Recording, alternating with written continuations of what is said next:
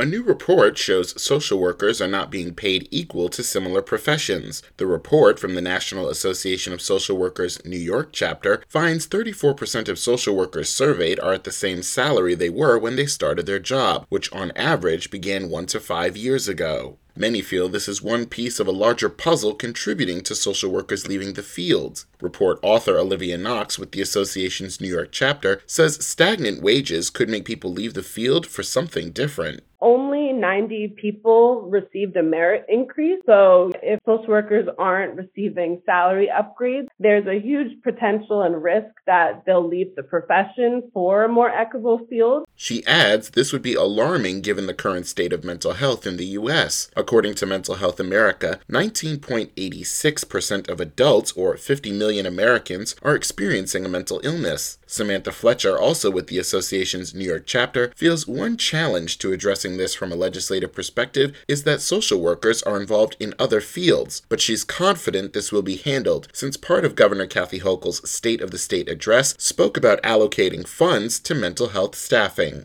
Another issue has been the recent cost of living increases. Given social workers are often underfunded, it's causing people to leave the field to find something that can sustain them. This has particularly been hard on nonprofits, which often help people unable to afford private practice clinics. Adrian Lopresti with Yes Community Counseling Center says this trend is leaving a void in care for people who need it most. Those that cannot afford and may go towards a nonprofit organizational setting are not getting the care because everyone is fleeing that setting where those that need cannot afford and those that are supposed to fund, like the government and private practice, are not properly reimbursing. Lopresti adds there's also a lack of a pipeline for graduates to join nonprofit social work since they're quickly going to positions with higher salaries. She feels educating more people about what social workers do and how it translates into other areas is needed to help keep people in the field. Some longtime social workers feel their need for additional education than those in similar professions should be a reason they should earn higher salaries. Martha Schultz with the association's New York chapter and a licensed clinical social worker finds nurses with associate's degrees are making much more than her, despite much more rigorous training. She thinks it's time social workers receive their due. The money exists to pay social workers. I think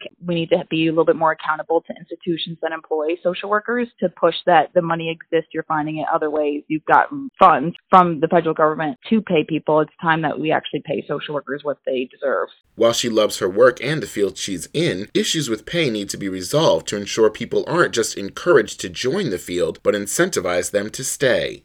I'm Edwin J. Viera, New York News Connection. Find our eight trust indicators to support transparency and accuracy at publicnewsservice.org.